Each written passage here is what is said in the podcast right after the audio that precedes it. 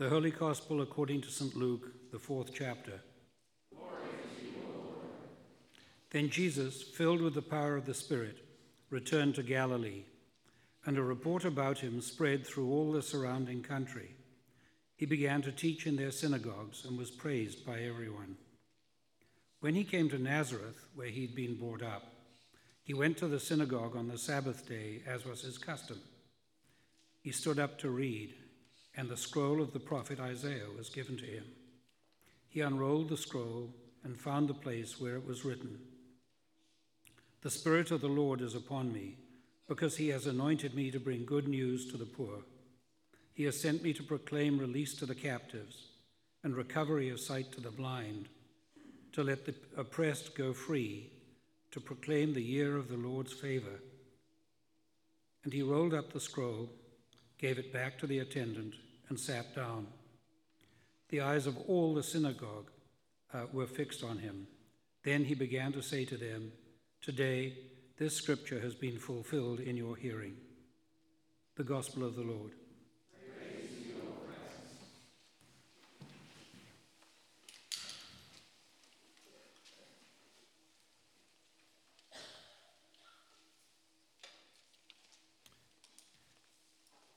Well, you've already had a little bit of what some people call church aerobics, with standing up, sitting down, all that kind of stuff. But I want to begin today with a little bit of an exercise on your part. I want you to think about what you would say if someone asked you, "Who are you?" In other words, what's your identity? What centers you? Think about that for just a moment. And I'm going to get out my stopwatch here. And what I'm going to do is I want you to share that with, as you're comfortable, share that with somebody around you. And if that seems worse than pulling out all of your teeth without anesthesia, then just reflect yourself. That's fine. And respect those who don't want to partner up. But for those who are willing, just take a moment and share with someone around you. And it doesn't have to be right around you. You can get up and move a little bit. Make sure you introduce yourself clearly, even if you think the person knows you and knows your name, among other things that can help those who don't hear so well or see so well to make sure they know who you are. So what I'm going to do is I'm going to set my timer for 20 seconds for you to find somebody, then I'm going to call out to start, and it'll be 30 seconds per person to do that. Does that make sense? Okay, go. 20 seconds.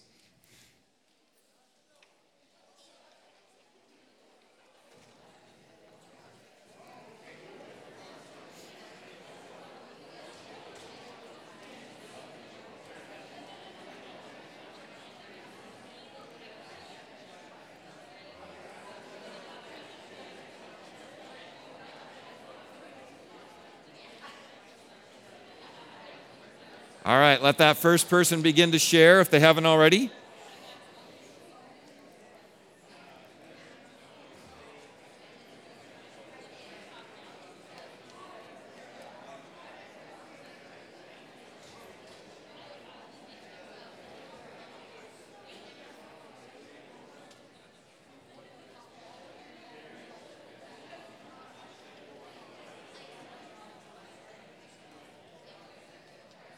Switch with the other person if you haven't yet.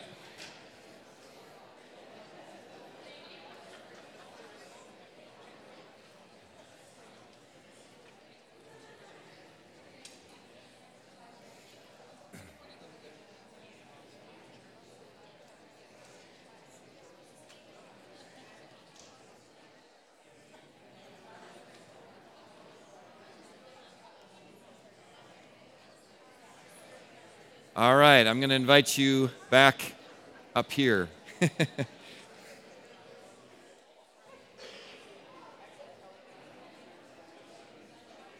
Now, I would love to hear all of what you shared. That might take a little bit of time, I suppose, if we went around to everyone.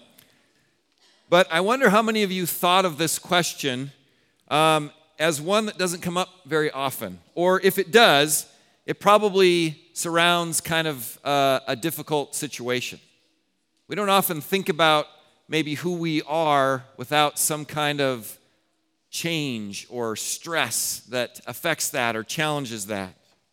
Who am I if my spouse dies, or if my parents divorce, or if I lose my job, or if my friend rejects me, or if I don't ace my finals this week, or if my kids don't all turn out like I hoped they would? For God's people in the book of Nehemiah, their identity has been stolen. Not like we think of today, like a credit card or something like that. It's actually something much bigger.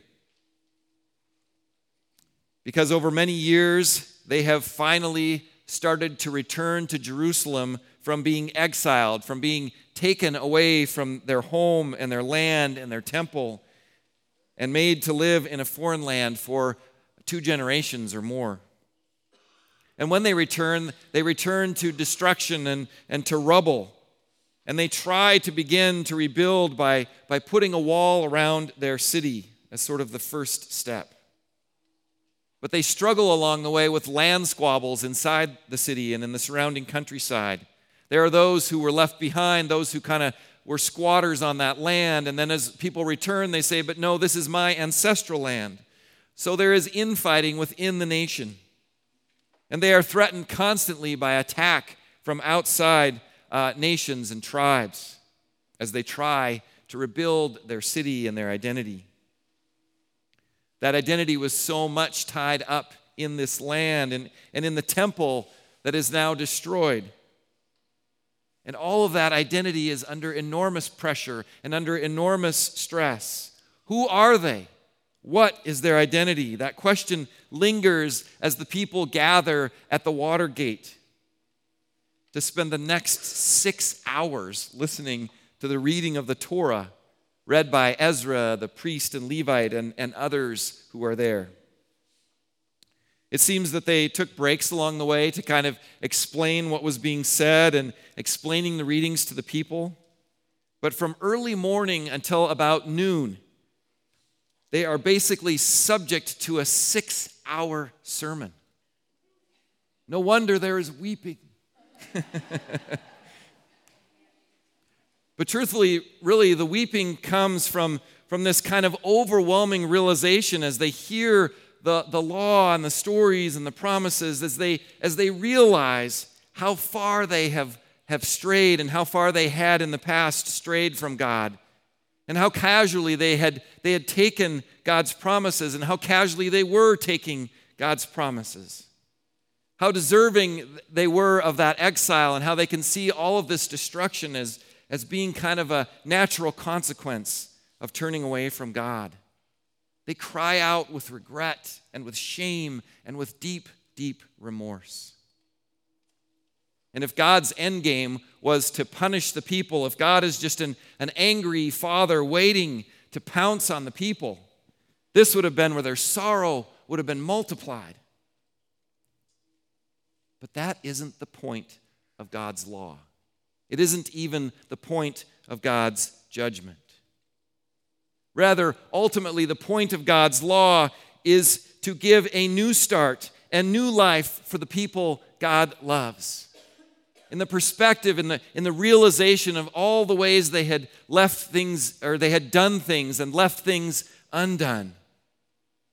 They reach that point, as we often talk about, where they are pushed to a point of having a new perspective.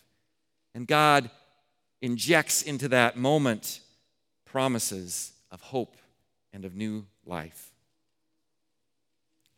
And so the leaders insist that they do not mourn, but that they celebrate. A new day is dawning, as the scripture says, now it springs forth. Do you not perceive it? Because we understand our unfaithfulness and shortcomings, we can move forward with hope. That message is made more beautiful, I think, by the fact that in the midst of losing everything, the remembrance of God's promises binds the people together. Their identity is now woven into the promises of God. It's not into the land necessarily. It's not into the temple necessarily. But it's these promises which are more precious to them now than anything they could have lost along the way. And while the Torah carries the laws of God, it doesn't carry the laws of God in some sort of sterile or static white tower, ivory tower somewhere off in the distance. It carries those laws through the stories of God's faithfulness to the people, stories of restoration. And with a 97% or so illiteracy rate among God's people, it was a precious gift for them to hear these stories, these promises. And I love the conclusion that the people are to celebrate in such a way that no one is left out.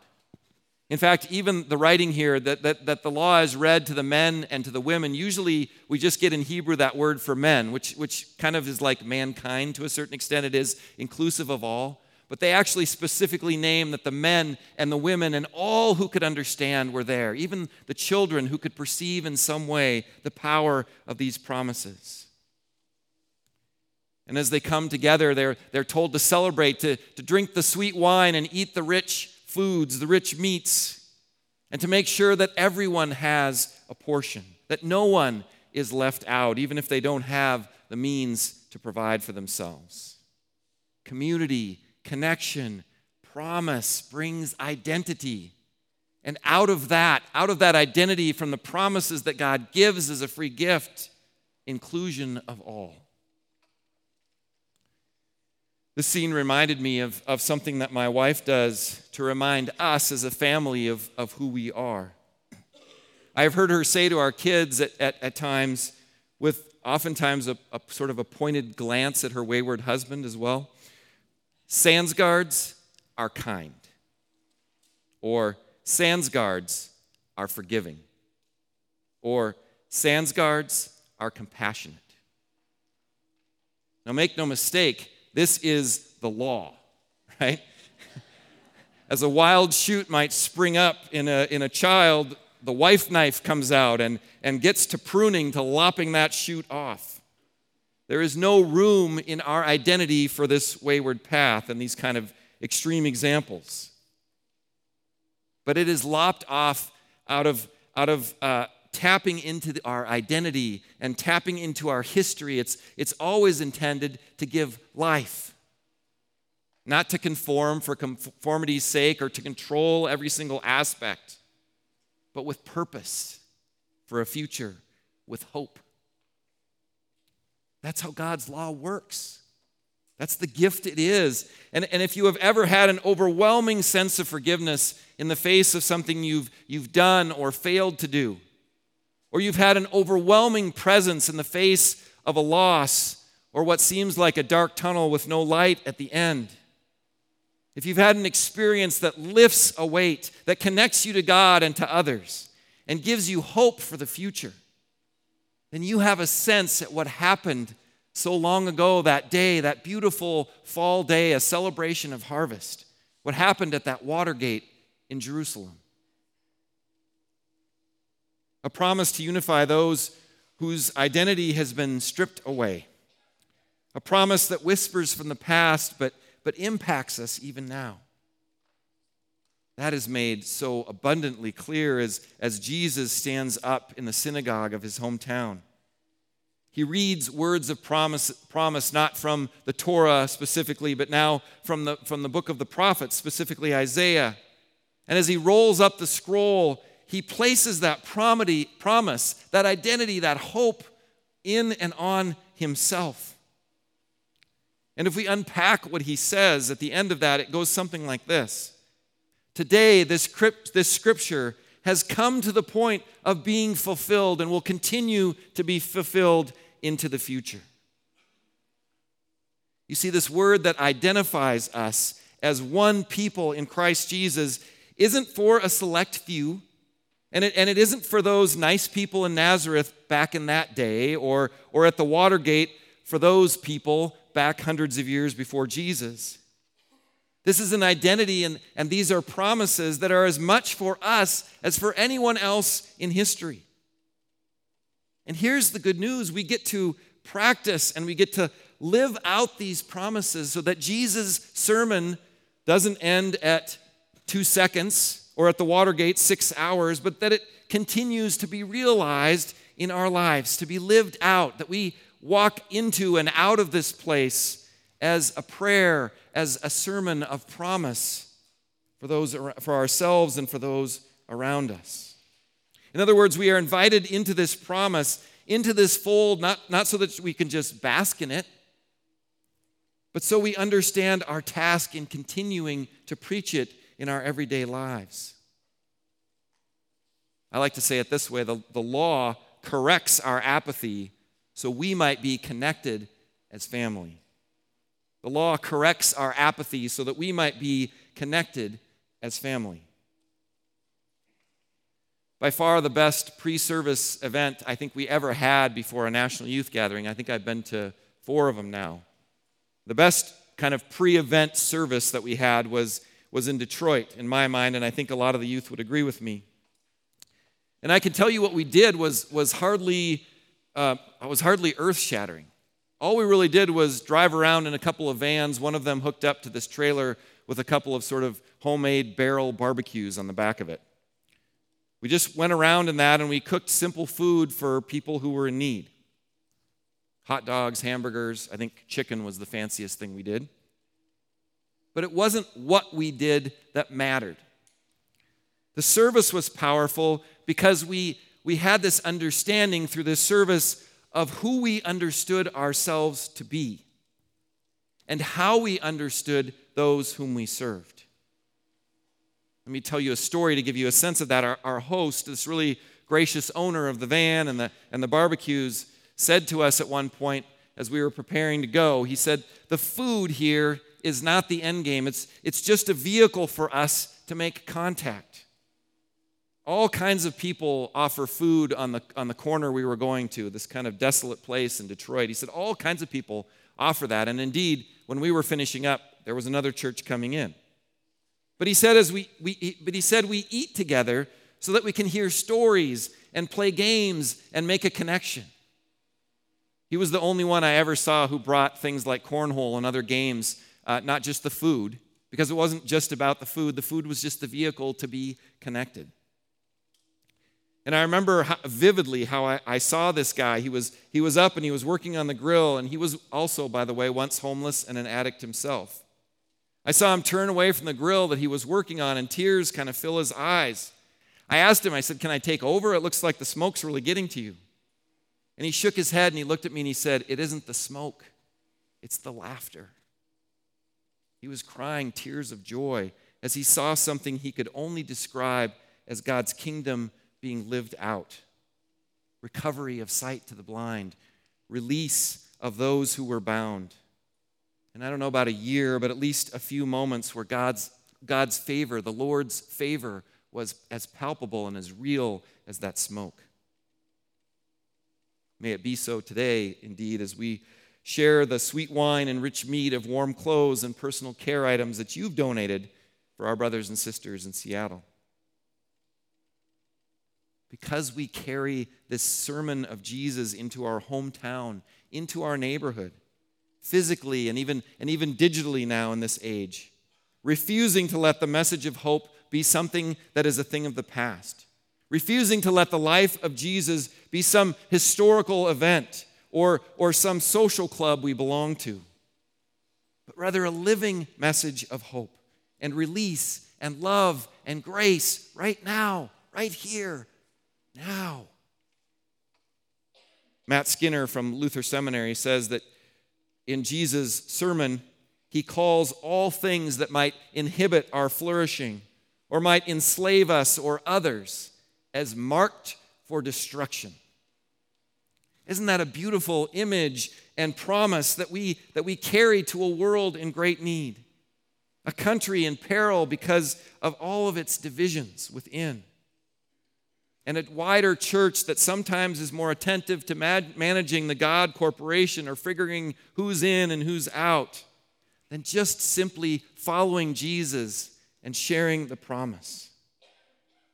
A culture desperately looking for grounding, desperately looking for identity and connection, desperately in need of a promise from someone who can actually fulfill that promise of hope and a future.